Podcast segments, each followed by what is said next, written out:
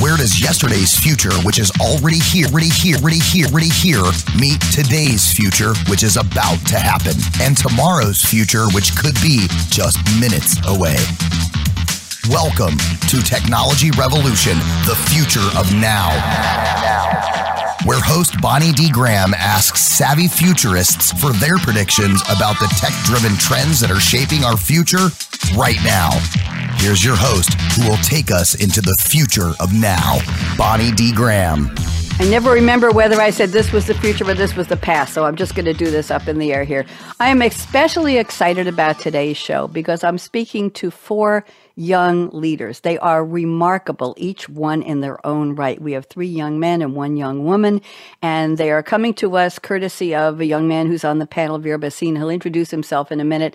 His father, Navjeet, was on this show a few times last year and said to Veer, Why don't you ask Bonnie if you could be on the show? And he did. And I said, Yes! And here we are. So you're in for a real treat. We're talking to our global audience. Panel, I haven't done my opening monologue yet and I haven't introduced you, but just wave hello to LinkedIn. Everybody wave hi. There you go. Nice wave and wave hello to Facebook. It's a separate, it's a different wave. Come on, you know. Okay, good. Now everybody's been waved at. So let me do my opening. Here we go. So you know, uh, my listeners, my viewers know that I've been using Chat GPT, which is in the news every day in every major newspaper. Are there lawsuits? Are their liabilities? Is it true? Is it false? Every everybody's talking about it. And I'm doing a lot of shows about ChatGPT writing novels, creating music, doing art, going to be interesting. So I queried ChatGPT and I said, Tell me about young leaders in technology. And it said, with the rapid advancement of technology, student leaders are leveraging technology to communicate, to organize, and to mobilize. That's a key word, their peers and their communities. And it talks about communication, organizing, education, advocacy, collaboration. We're talking about instant messaging, social media, video conferencing, Google Forms, SurveyMonkey, Slack. We're talking about online courses and webinars and tutorials, Twitter, Instagram, Google. I'm just reading all the tech here.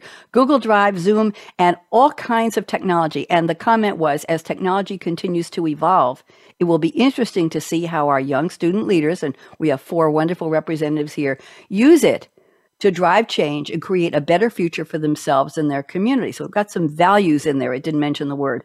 I also asked ChatGPT for some fictional movie quotes about leadership with a capital L. What is it to be a leader? And I have a couple of interesting quotes. Professor John Keating played by the late great Robin Williams, the movie Dead Poet Society, 1989. I don't think any of my guests were born then. The quote is A leader is one who knows the way, goes the way, and shows the way. Do you all like that one? You can nod. I thought that was pretty cool. Harsh, you like that one too? Okay, I'm looking for a nod. Thank you very much. Then we have one from Jason Lau, played by Channing Tatum. The movie is Coach Carter, 2005. You don't inspire your teammates by showing them how amazing you are you inspire them by showing them how amazing they are. All like that one? I thought that was pretty cool, meaning get get over yourself, get out of your way and make the team feel valuable. And I have one more from Billy Beane, played by Brad Pitt, the movie Moneyball, 2011. We're getting more modern here. And even that's 12 years ago. The true test of a leader is not how he, and I'm going to say Claudia or she or they act when their things are going well, but how they respond when the chips are down. Ooh, we're not talking specifically about that today, but I might ask you how you feel about that. So I have four remarkable young leaders. Veer Bhasin, wave hello. There you are. You're the ringleader here who brought everybody. Thank you very much. We have Claudia Wolf. Hello, Claudia. Wave hi. There she is. And we have Arjun Nargolwala. Hello, Arjun. How are you? And we have Harsh Patil. Hello, Harsh. Wave hi. There you are. And I'm going to ask them for their take on the future of young leaders in technology. Formula for success? Question mark, question mark. What does tech have to do with it? I'm Bonnie D in the house. Happy to be here. Shout out to all our viewers and listeners around the world. Most of my guests have never been on a live stream podcast or radio. I'm going to go around the table and have you each introduce yourselves. Remember, there's a three minute rule. My engineer, Andrew, is not going to cut you off here if you go past three minutes and three seconds, but try to keep it tight. I'm only teasing. We'd love to hear from you. Who are you? Veer Bhasin, welcome and go ahead. Hi, thank you. Thank you for having me on the show in the first place. I really appreciate it. So, I'm a 15 year old junior from St. John's High School in Shrewsbury, Massachusetts. Uh, my main interests are in sustainability, and I like to focus in the business side of things. And I enjoy sustainability, environmental, and renewable energy. In the past, I've also um, I've done a lot in um, finance and business, and the stock market as well. I spend my time researching stocks. In the past, I've also competed in stock market competitions, such as one through the Stevens Institute of Technology, where I recently placed seventh place out of 390 high school students. And I just qualified to head down there for an in person stock market game. I've also competed nationally in DECA, which is an international business plan competition, which I did with Harsh and Arjun, where we placed seventh in the world last year. And we're hoping to do the to this again this year. I've also complete, competed in the in multiple Wharton School of Business stock market games last year, this year, and hopefully next year as well. I've also competed through um, an economic challenge at Harvard, the HBEC, and all these investment challenges were through my through the club at my school, which I feel is a really good way to get involved. And in my free time, I like to spend my time golfing and playing tennis and skiing as well. My goal one day is to go into business and entrepreneurship with a side in sustainability. Veer, I have a question for you. Now, remember, I told you this is not an interview, but I really have to know, and I think our viewers and listeners have to know, and the rest of you are warned. What do you have for breakfast, and how many hours do you sleep every night? You're you're doing the you're doing a life that that three adults couldn't pack into their day, and you're doing it at your young age. Is there something magical that you do? Is there something magical your parents told you that makes you so competitive and successful. That's the key. Veer, just quickly, what do you have for breakfast? Uh, I mean, most of the time I, I just don't have breakfast. I don't have time. Usually I just wake up, go straight to school, or just a bagel and a glass of milk. You broke pretty, all the rules. Important. What kind of bagel? Everything. I knew I liked you. I knew. Are, you don't have New York bagels there, do you? No. Okay, I'm a New Yorker. Our, our everything bagels are something to something to talk about. So yeah. oh, I did a TV show called Something to Talk About. Okay, thank you. Very very impressive. By the way, seven's my lucky number. So I wish on you everything you do. You should be number seven in any kind of competition or a lower number after that. Okay, so there you go. And congratulations to you and your teammates. Let's move on. Claudia Wolf, you're up next. Talk to us. Who is the real Claudia Wolf? Welcome. Thank you so much for having us on the show, Bonnie. And thank you, Veer, for bringing us all in. My name is Claudia. I'm a recent graduate of Boston University's high school. I'm from the greater Boston area, and I also grew up in the Caribbean. And in the fall, I'll be attending Cornell University's ILR school, so I'll be studying pre law. I'm very excited for that. Some of my passions are women's empowerment. So last spring, I completed my senior thesis um, in coordination with the FBI and Royal Thai Police for combating cyber sex um, trafficking in Southeast Asia. And I've done other various projects in that area, um, usually relating to menstrual health and helping female refugees uh, with the United Nations. And in my free time, I like to do things like dance and tutor kids in the community, and that's who I am. Claudia, seriously, do you sleep? Do you sleep at all? I, I sleep plenty. Don't stress about me. How do you do all of that? Your worldview is very interesting that you're you're tutoring, that you're thinking about women around the world and different types of female health. Uh, very, very impressive. And what do you have for breakfast? Come on, shock me. I actually work in a restaurant right now, so usually I take home the extra food. So I had French toast for breakfast. So it was great. I had a great day. Wait a minute, you do all of that and you work too? Yes. Seri- seriously? yes. I've done a lot. My, I'm on my seventh career, but I feel like I'm a slacker compared to you and Veer so far. This is very embarrassing. I'm I'm admiring you. I really am. Let's move on. Harsh Patel, welcome. Let's hear who you are. Yeah, thank you for having me on the show. And um, so I am 18 years old. I go to St. John's High School with Veer and Arjun. Uh, just some things I'm interested in are uh, CS and finance, which I'm going into for college majors. I haven't decided where I'm going yet uh, that's to be determined. Some things I do at school, like Veer said, I did DECA. We did place seventh in the world uh, uh, in our uh, respective category. I also do. I'm on our school's robotics team, which has made states every single year and made worlds once. And on that robotics team, I'm very interested in, in CADing, which is computer aided design. Basically, what I do is on a laptop, I will 3D design a model, which we can use for our robot. And I think what's really interesting about this that I'm drawn to is that you can take any idea in your head, put out, make it physical. Uh, anything. Another thing I'm interested in is machine learning and AI. I'm currently taking a course taught by Stanford professor online uh, about machine learning and AI. So uh, I've created some projects based on that. I'm very interested in business, and in my free time, I like to play various sports: uh, basketball, soccer, um, and I like to play chess. So I've been getting on the chess, and I think it's grown pretty popular lately too. Uh, I do like math a lot. I I find math is like one of my talents. So I do I do find joy in that, which is why my interests are drawn towards technology. Right, lots of applied math there. Um, that's pretty much me. Thank you, Harsh. Is AI good or good or not so good, bad, or just we're not going to get into a whole discussion, but just a quick overview. Do you like things like Chat GPT? Do you trust them? Uh, yeah, I do. I do. There's lots of implications, but absolutely. How many hours a night do you sleep? I'm being fair here around the table. Go ahead. Um, like it's like like I, I go like five to six a night. I, I'm with you on that. Anything for breakfast? We're taking menus around here. Claudia, we're getting the breakfast menu. Go ahead. Harsh, what do you what do you eat for breakfast? Uh, like Vera, I usually don't. Like I, I get up, go to school, and if I do, it's probably just cereal. What kind of cereal? Come on. I'm a big Rice Krispies guy. So. Snap, crackle, and pop, my guy. very, very good. The theme music for one of my radio shows was a song on a uh, on a royalty free website, a music library, and the name of the song was Snap, Crackle, and Pop, but it wasn't wasn't from the series. Thank you very much. Very, very interesting. By the way, I was on the competitive math team when I was in. We used to call it junior high school. You all call it middle school now. But I was a competitive math uh, person, and we had so many people good in math in my school that they wanted to give a math award at graduation.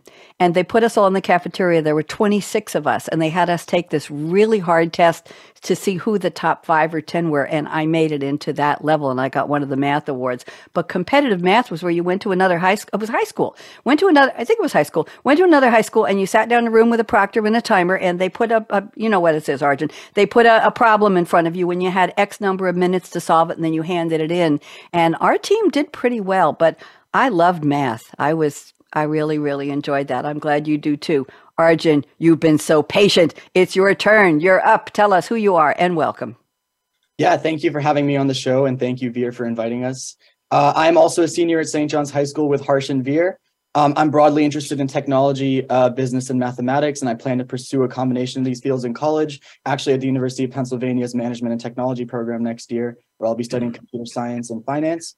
Um, I'm an active member of my high school community. I serve as the president of our investment club, our economics team, our entrepreneurship club, our DECA chapter, our computer science team, our artificial intelligence club, and I'm also a first team member of our mathematics team. Uh, and a member of the tennis team as well. Uh, so, like yourself, I, I was a, a, member of my math team, and I actually qualified to be a Massachusetts Math League finalist this year. Um, and I've I've competed in all the competitions Veer talked about and the ones Harsh talked about as well. Um, outside of school, I serve as the CEO of a non uh, of a nonprofit focused on advancing global financial literacy called Kids Capital. We've had over 5,000 students around the world, and we work in 17 countries. Uh, and I'm also a co-founder at Sidereal Technologies, which is an algae-based biofuel technology startup. We currently just got valued at 2.6 million dollars and are currently going through Series A funding. Um, I, I, additionally engage in technical research focused around AlphaZero's protein modeling, uh, uh, deep learning models at uh, Harvard University, and I served as an innovation fellow at the Commonwealth of Nations. I'm also broadly interested in international finance, uh, specifically applications of blockchain in emerging markets, as well as developments in AI and nuclear fusion. And in my free time, I love just spending time with my friends and playing sports. You have free time? I'm sorry. to say that you have free time? I, I, I, lost count at how many things you're the president and CEO of. Arjun, my goodness. Do you sleep? Come on. There's what, an hour, two hours, 20 minutes a night? Do you get any sleep? Four to, four to five. I think I'm four oh, to five. Okay, we're getting down there on the number there. And breakfast? What do you have for breakfast? I never eat breakfast. Three. Claudia's eating leftover French toast from the restaurant. Oh, well, she's eating fresh French toast. She brings out, and the three of you don't eat breakfast. Interesting. You're breaking all the rules because there's still a rule that breakfast is the most important meal of the day. It gets your your body started. It gets your brain started. It gets you sets you up for the day. Blah blah blah. And you don't. Isn't that interesting? I think uh, the three. Well, Claudia, you can do this too. I think you need to contact the one of the the big nutrition agencies in in this country and tell them that you're changing the rules because your success is almost overwhelming. The four of you together are a powerful, powerful block of brains and of commitment and of thought leadership. You're the future of thought leadership because you all think about things and you're doing so much. I, I think the show's over. I'm sorry. I know, Andrew, we have how many? We have another 40 minutes to. I, I'm so impressed. I could just sit and listen to what all of you were doing, but we are talking about young leaders and technology. So I'm going to keep on going. You know that. So here we go. This is a part of the show where I've asked each of you to pick a fictional movie or TV character quote or a song lyric and talk about in your own words what it has to do with what we're talking about today. So I'm going to read a little background on the quote, and I'm going to ask you to spend two or three minutes telling us what it means to you. Veer Bhasin has picked a quote from Sirius Black, played by Gary Oldman, the movie Harry Potter and the Goblet of Fire, 2005 fantasy film. Um, let's see, Sirius Black is a character in J.K. Rowling's Harry Potter series, first briefly mentioned in Harry Potter and the Philosopher's Stone as a wizard who lets Hagrid a flying who lent Hagrid a flying motorbike shortly after Lord Voldemort killed James and Lily Potter. We'll stop right there. Blah blah blah.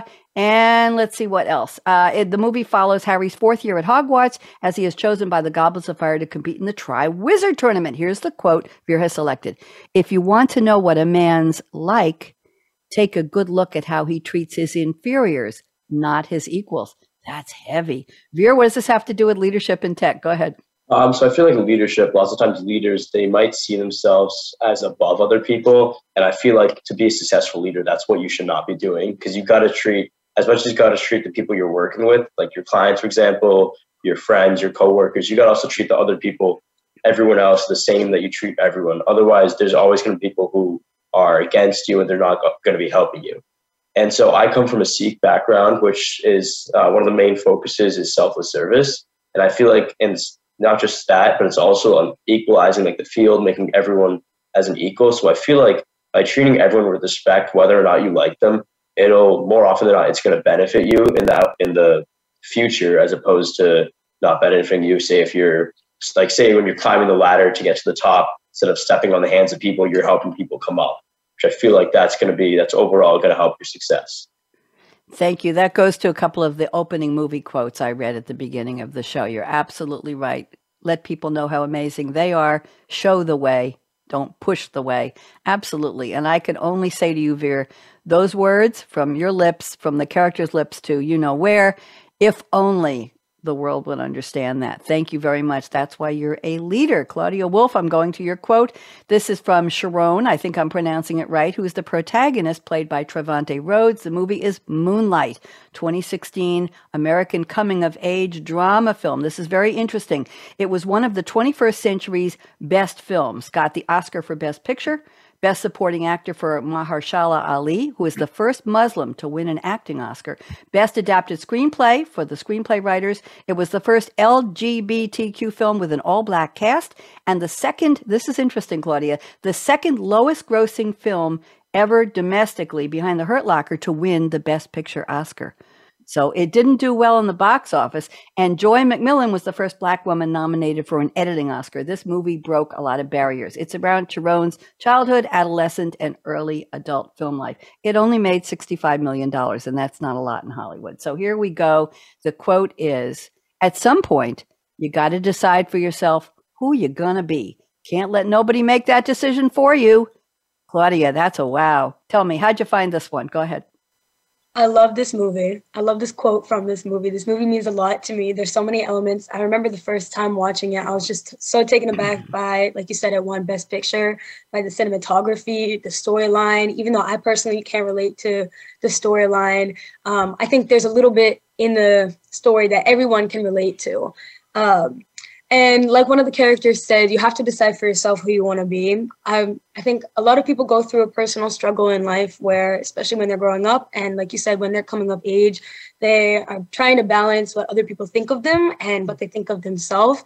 And reaching that balance and figuring out who, for yourself who you want to be. And a lot of times that relates to what you can do for other people is just so crucially important to how you are going to go through the world. So I think that's a beautiful quote from an even more beautiful movie. It absolutely is. Thank you. And as you're speaking, I hope you take this as a compliment. You sound like J Lo to me a little bit. Doesn't she sound a little bit like Jennifer Lopez the way she?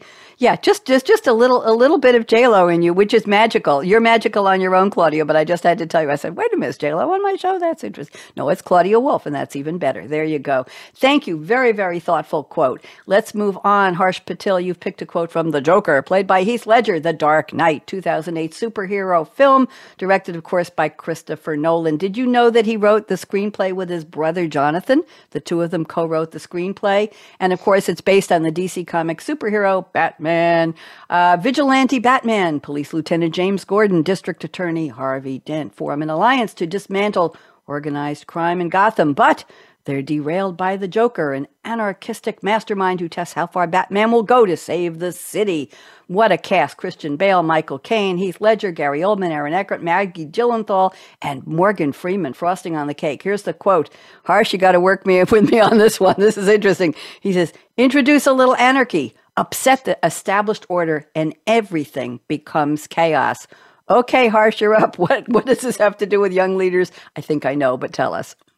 So I think if you take a step back, look at it in terms of entropy. So entropy is the amount of disorder in a system or the amount of chaos, right? And in any closed system, uh, entropy in terms intends to increase. And so if we think of our world as a system, the chaos is going to increase. And that's not necessarily a bad thing. Chaos has a negative connotation around it. Like Joker says, it will create chaos, but as a young leader, you need to be willing to disrupt the norm. You need to be able to think differently right? Because if you keep thinking inside the box, you're never going to get anywhere. And you think outside the box, for example, look at Elon Musk with the EVs, right? He thought outside the box, he went with EVs, very risky, but in the end it worked. And now our entire world is switching towards EVs. So I think with this quote, looking at it, you just need to be, you need to be ready to take risks, uh, disrupt the norm. It can be bad, it can be good, but that's the only way you can take a step towards the future. I like that. You're all such deep thinkers, and on no breakfast, this is even more impressive. I'm not going to forget that. Thank you very much. And let's go to Arjun. Arjun has picked a quote from Interesting choice, Arjun. Alice Harmon, played by an actress named Chloe Pirrie, she was the mom of the character, the lead in The Queen's Gambit, which was a 2020 American, also coming of age, Claudia, coming of age period drama streaming TV series. It was a mini series, The Queen's Gambit. Did everybody here watch The Queen's Gambit, by the way?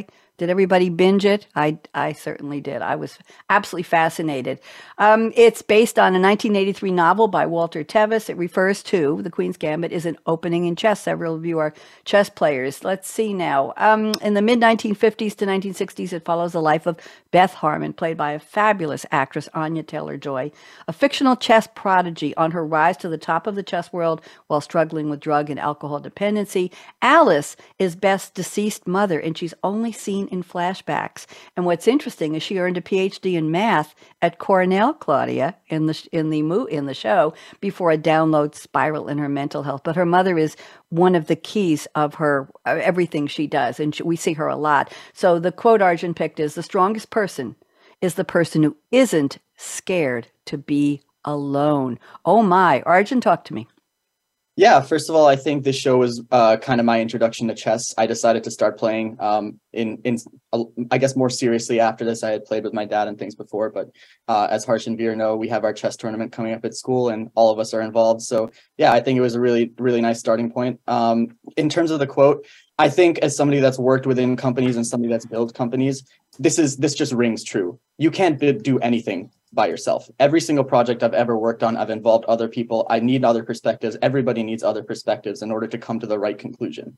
So this quote really tells me that within technology, especially technology startups, you need diversity of thought, you need diversity of opinion, you need a lot of different people who have a lot of different tangible skills that can come together and create a vision that you can then advance through whatever the project that you are doing uh, is going to advance. But in order to get there first, you need you need to be uh, ready to involve people and ready to listen to other opinions. Thank you very much. Very, very interesting. I appreciate the the effort, the work the four of you did. Was it hard to pick a movie quote, all of you, or a TV quote? Was this a, a difficult assignment or was it just a lot of fun? Anybody? Was it okay?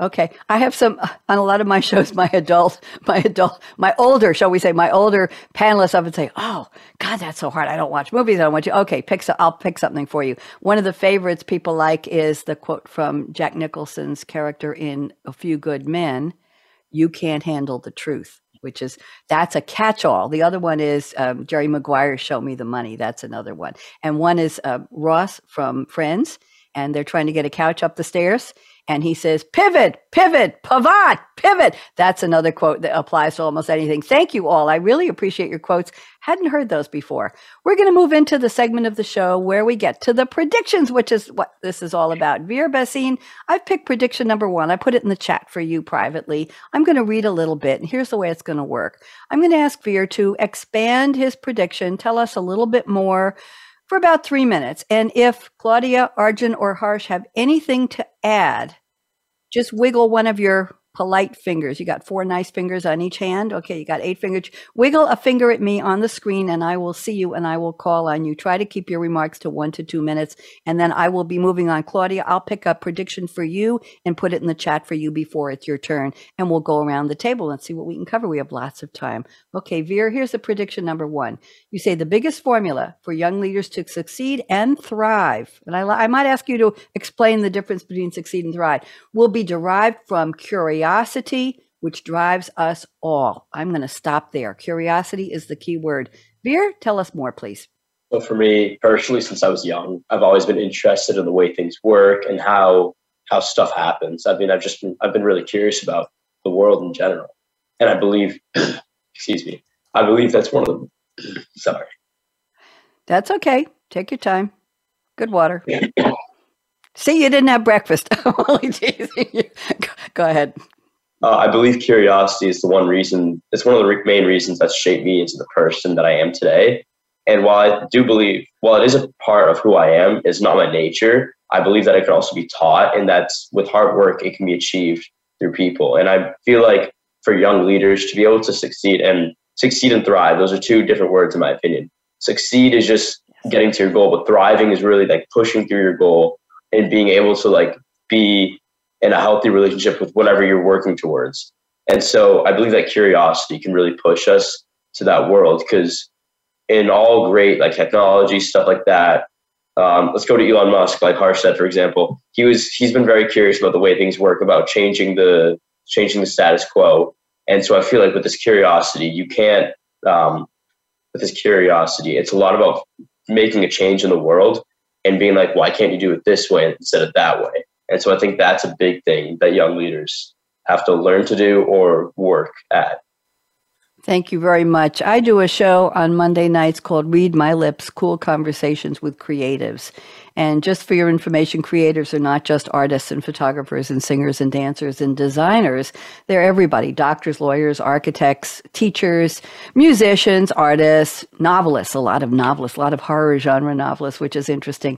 And I asked my panelists on that, it's a roundtable, and I asked my panelists what, what creativity means to them. As far as I'm concerned, we're all creating our life, right, Veer, right, Harsh, right, Arjun, right, Claudia? And you, you didn't have a handbook that said, okay, you'll do this and this year and that. Well, at least most of us didn't grow up with a handbook from somebody telling us what to do. We're figuring it out, right? We're improving our life. And one of my guests, a lot of my guests on Monday night talk about curiosity.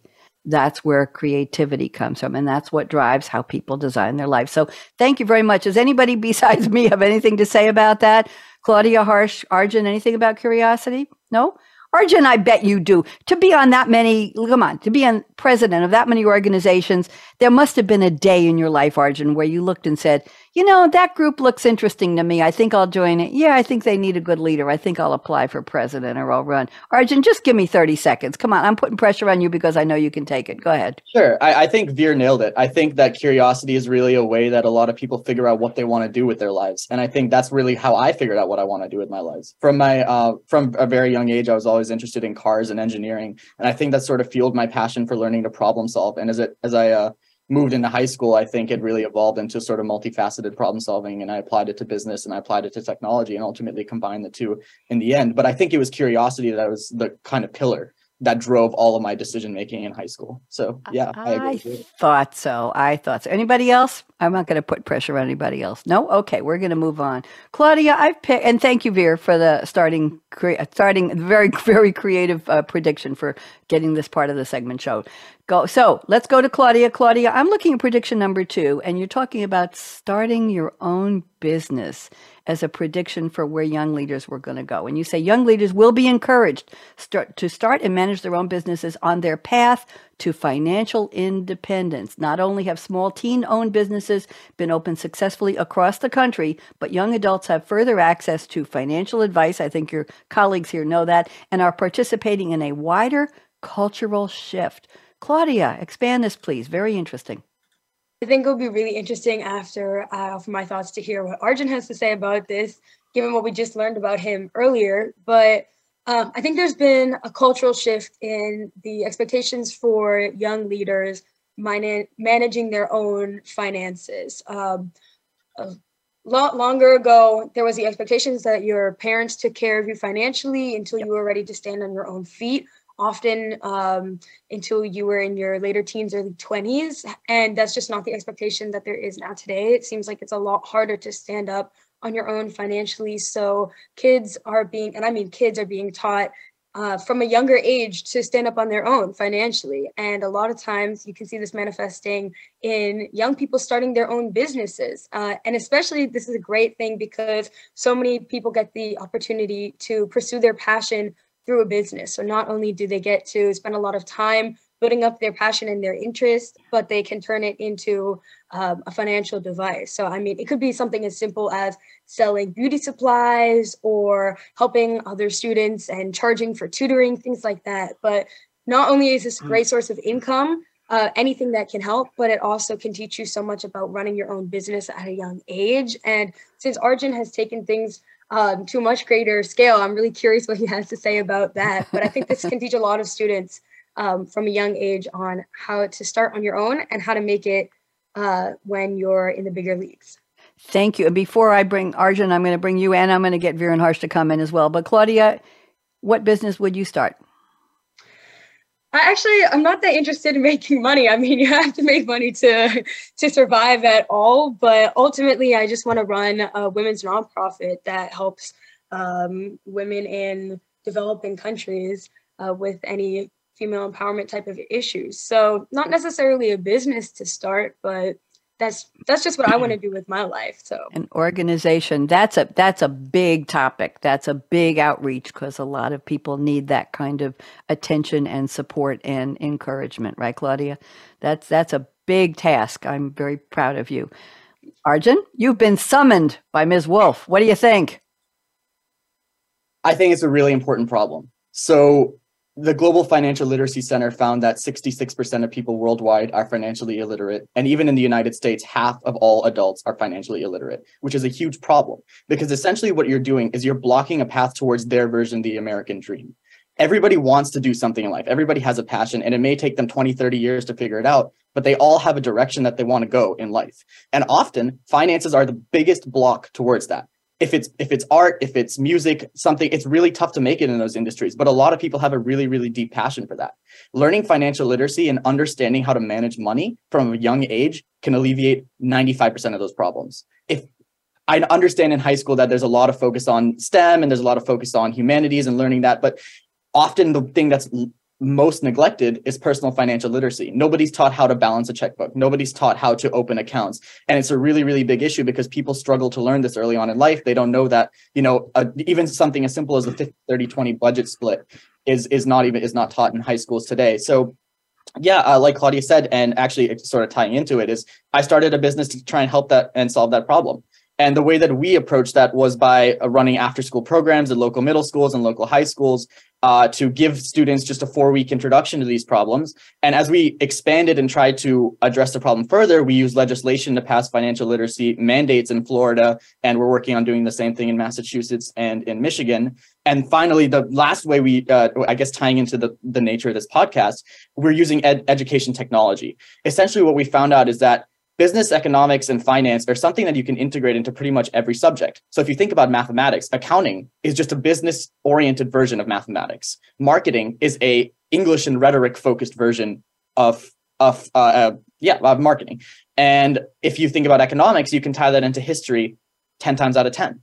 So you're able to integrate some projects from um, from each of these different subjects into just regular common core curriculum and you're able to expand financial literacy that way. So yeah. I have to tell you, you're preaching to the choir. I'm going to be starting a new podcast called Financial Literacy for Kids in the next month or two with a group of people, professionals from around the world who have curriculum. I will introduce you to them if you'd like, Arjun.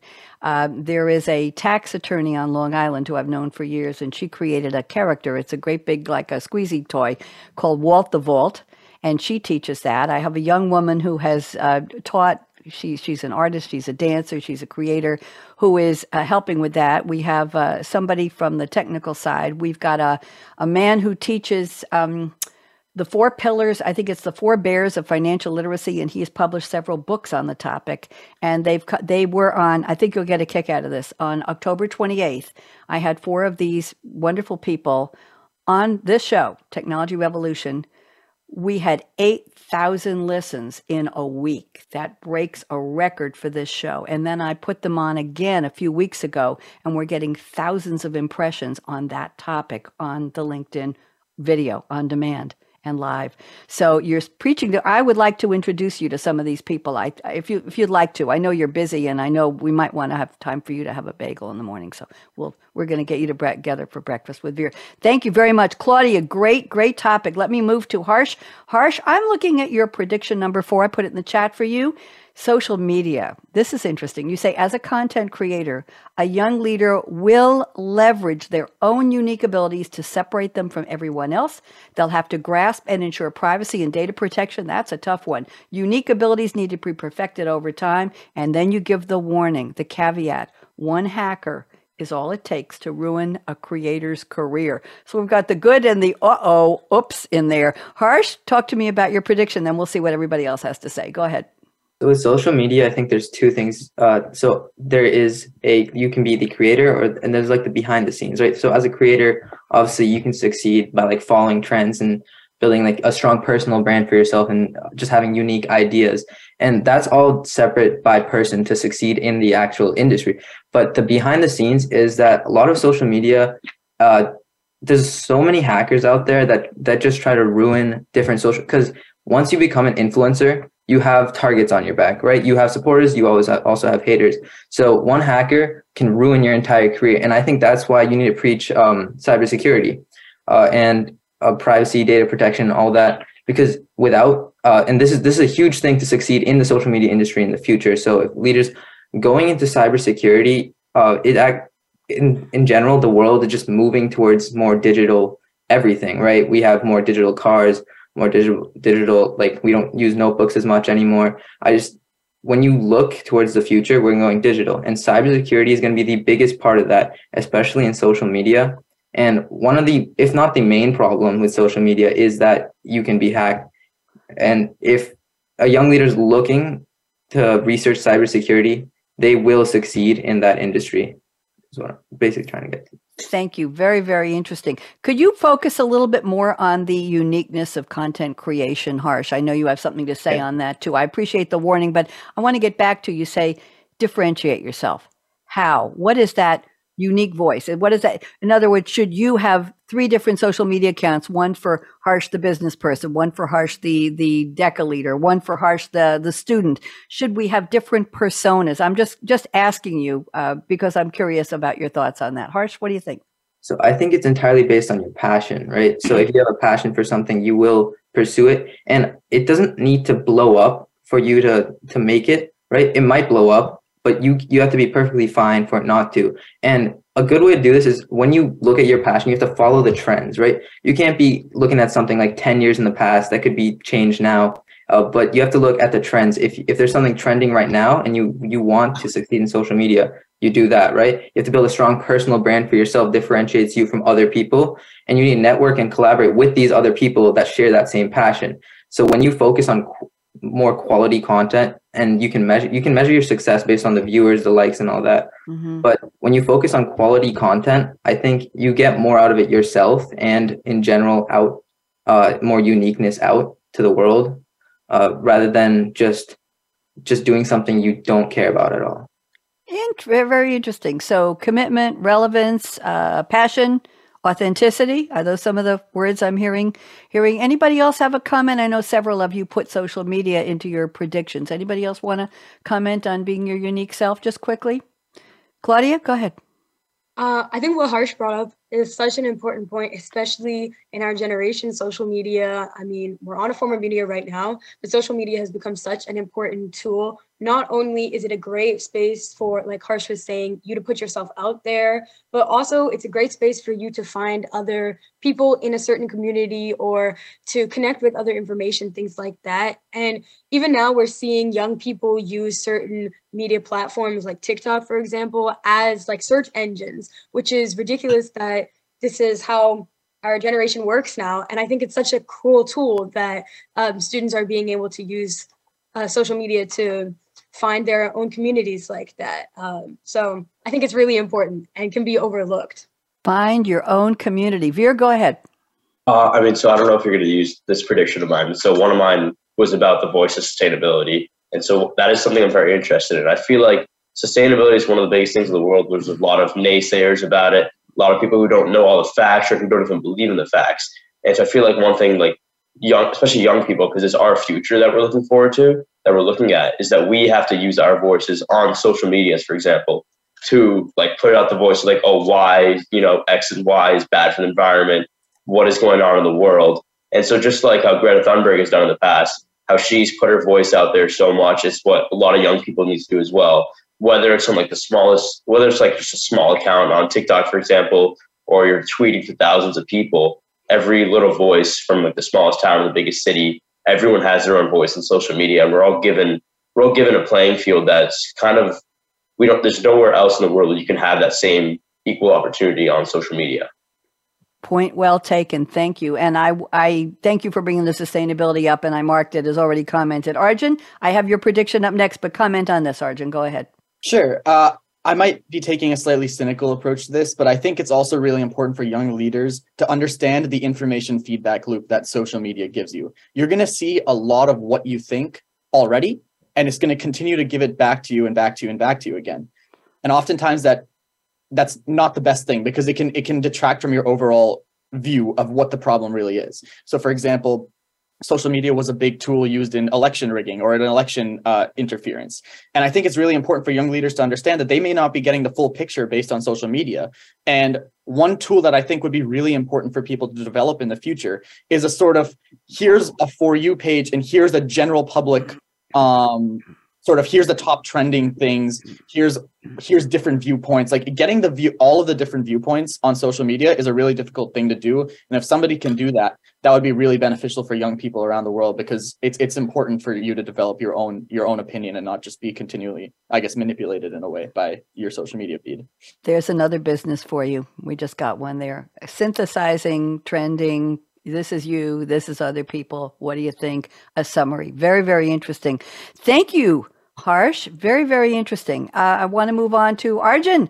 I've picked out your prediction number two. It's in the chat for you. The power of data. You say a young leader will learn the power of data, whether through data science or simple data collection. Being familiar with how data can be used to draw conclusions will allow them to understand its transforma- transformational power in the world of the future. Whether it's AI models built on massive data sets, and we know ChatGPT is built on a data set apparently that stopped at 2021 because it says to me, I don't know that. I stopped at 2021. Or research decisions made based upon upon data collection. Data affects everyone and everything around us, and it is vital to understand it. The power of data. Arjun, three minutes, and then we'll go around the table. Go ahead. Sure. So I guess I'll start off by sort of, I'll start with my conclusion. I think data is the world's most important commodity today. I think that the impact of data driven uh, data driven decision making in businesses and in technology decisions is is being seen around the world. People are using all of their consumer data, people are using all of their production data to collate these things into models, and it's transforming the way business is done. You no longer need 40 different people and 40 different opinions if you can use data to coalesce and come up with the best opinion right away. It's streamlining, it's efficiency, it's a, just a really big step in um, in in making better decisions, really. And I think that the young leader that understands how data operates, how data collection works, how data is used in the business uh, in the business place and in the development of new products is going to be much better set up than the rest of their peers. I think that um, you know, for I'll, I'll give an example from my from my own uh, business. Uh, we we build um, algae-based biofuel uh, technology modules. So essentially, we connect these to existing infrastructure of energy companies, and we uh, recycle water through this uh, algae strain that we developed, and we generate biodiesel. However, what we noticed is because we're a part of this larger energy ecosystem, we can collect energy uh, energy data from essentially every single one of these different ports, and through that, we can create a create a cloud analysis model, and that would be transformational for our business. And it was. We were able to reduce redundancy in in uh, manufacturing, reduce uh, redundancy in distribution, and it and it cut costs for us by something like 25, 30 percent. And that was transformational for us. It was really, really important that we saw where all the flaws were in our business. And I think that data really has the opportunity to transform uh, basically everything we see today. Thank you very much. Data, data, data. Data is the new water. Data is the new oil. Data is the new gold. It's been called everything. Harsh, talk to me. Um, so yeah, I completely agree with Arjun. And the good the thing about data for the future is that it can always be improved, right? Security, speed, or um, or even accuracy, right? Like like he said, he had that cloud-based analysis. But uh, even with the expanding world of AI, AI can take so much data and then give you such an accurate prediction on it, just like ChatGPT. Like it takes all the information it knows and it uh, gives spits out like a response to your question.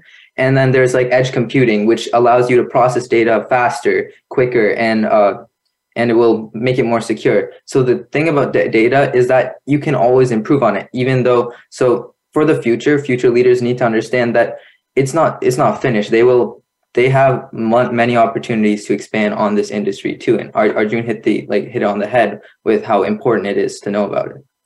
Thank you. Very, very impressive predictions, all of you. I think we have time to squeeze in one more. We've got 10 minutes of airtime left, and I'm going to pick one more that's more to the present uh, advice for future leaders. And this one is reflective of everything that all of you are doing. Veer, I'm picking your prediction number two school clubs. You say young leaders will learn to compete successfully in the world through active participation in their own schools' activities and clubs. And you talk about DECA. Many high schools and colleges host a variety of competitions to get students' feet in the door and put themselves out there. Let's talk about that. When will this acknowledgement come? Because I know there are a lot of clubs. I know you belong, and Arjun belongs, and Claudia, and Harsh. So how do how do we impress how will future young leaders not the four of you but the the group behind you coming up after you how will they understand the value of participation rather than just i come to school i do my homework i go to school i do my homework and that's it. So what's your prediction veer? Um, so i mean i think with these school activities and clubs it's there's clubs for nearly everything you want to do. Whether I do DECA investment club, I did math team model UN in the past. There's those. There's things like mock trial. There's science. Whatever people are interested in, whatever these kids are interested in, there's going to be a club for them. Or if there isn't one, you can always start one. Which Arjun and I and Harsh did for last year for DECA, which we didn't have at our school last year. And so by being by taking advantage of these opportunities, it's a great way to put your foot in the door, but it's also a great way to get experience and see what you do and what you don't like. Whether you know your passion like I do, and that's in that's in business and like what we do in DECA, or even if you don't know your passion, while you're in high school, it's the best it's the best like playground per se to experiment in what you do and don't like and learn the different ways, I mean the different things you can do in the future and get experience in a ton of different fields in a closed, safe environment. Thank you very much. Very, very interesting. Uh, my son, who is a corporate lawyer, a general counsel of a big company, was involved in a debate. He was involved in um, uh, mock mock UN. Uh, he he did a lot of a lot of clubs and organizations. And I remember he went to a multi-state. I remember I think we were living in New York at the time. No, we were living in Eugene, Oregon, and he went to a, a multi-state debate competition. And I think he played. It was the first time he'd ever done. He placed top one, two, or three right away, and he realized, wow I can talk, I can think, I can synthesize information and present it. It was a learning opportunity for him, not just, I want to try it, but look what happened. It was a revelation. My daughter, who is a, a physician, she's a GI doctor, um, she was involved with, here's another one for you all, the yearbook. And she was an artist, a very, very promising, she's an artist as well as a doctor. And she became one of the contributors to the yearbook. Okay. And the the, uh, the teacher who was in charge of the yearbook realized she had a gift for speaking with other students and he made her gave her the opportunity to meet other students in his office and become like a uh, an ombudsman an advocate for other students to come and talk to her. This was not expected. This was not her path.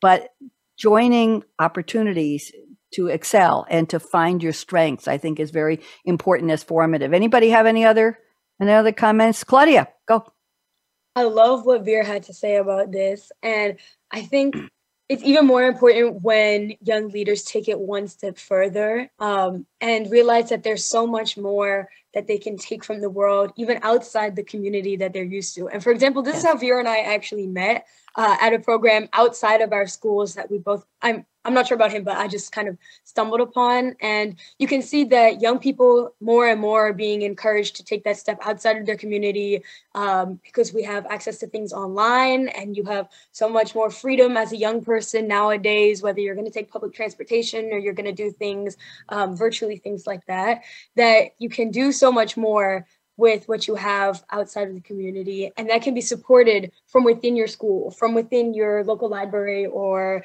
um, the people that you know who can support you within your community. So it's just even one step further that makes that difference. And veer is so right about starting it up. If you don't see what's there Start so it. there was like a very lackluster women's empowerment group at my school um, and i completely turned it on its head and i've seen so many other students do things like that and even outside their school communities. So Thank totally you, Claudia, and thank you, Veer, for that. And uh, Claudia, I'm just going to throw in your prediction number four. We only have about four minutes left, and I, I want to go around the table. But this goes with what you just said. You say collaboration with peers. Here's Claudia's advice.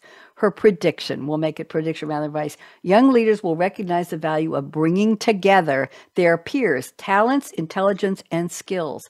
Even if the leader is a B student, they can achieve higher by tapping into collaborating with A students. And I think it goes the other way, doesn't it, Claudia? If you are like all of you are super, super powerful students, but maybe there's somebody who's getting a B in a class and they're curious about what you're doing, Arjun, or what you're doing, Veer.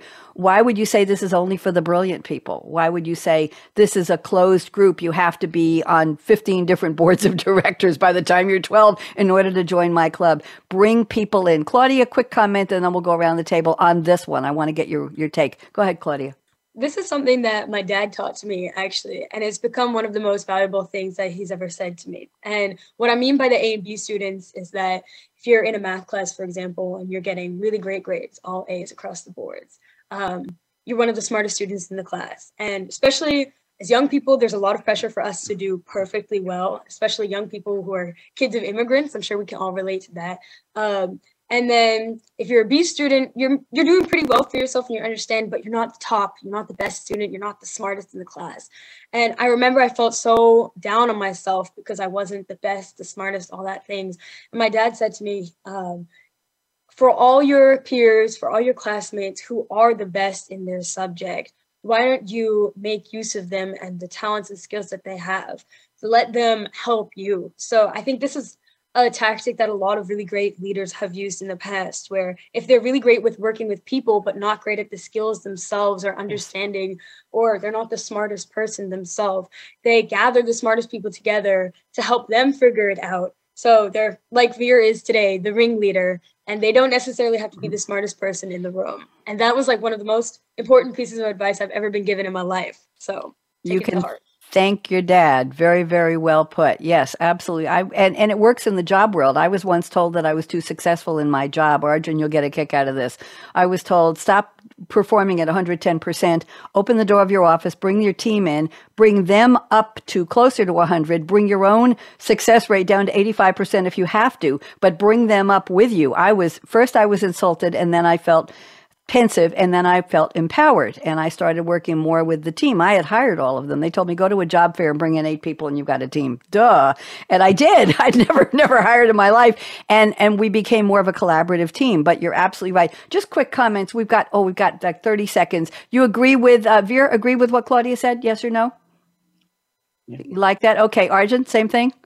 Yeah. Yes. And Harsh, Yeah, I just want to add something real quick. Just uh, 30 seconds. Go ahead. Yeah, yeah, and adding with the collaboration with others, um, I think it's important to introduce new ideas to each other rather than just uh, saying the same thing over and over again, uh, which is what I think a, a good healthy disagreement always helps. You know, not that kind of thing. Very well put. Very, very well put. Thank you all. You're all, as young leaders, preparing for the real world. I think some of you were already in the real world of adults and business and competition and success and finance and all that. But uh, I'm Veer. Everybody give Veer a round of applause. Veer, you have assembled a panel so extraordinary, so talented, so well spoken, so articulate. I am impressed. And I'm going to predict right now that I'm inviting the four of you back for part two. And Veer, I want you to collaborate with your peers on, I'm using all the keywords here, Claudia, collaborate with your peers and pick another topic other than just young leaders in tech. You can focus it on blockchain if you want, you focus on investing. We're not going to give advice to anybody, but think of another topic and I'm inviting you back for the spring if you can make time for me in your busy lives. And I'll even serve a virtual breakfast. Okay, everybody here, I have a quick homework assignment for you. Andrew told me one minute. I want you to raise your finger and you're going to say no, no, no. Come on, raise your hand up. On the count of three, you're going to join me with no, no, no. People say the future is already here. And we say one, two, three.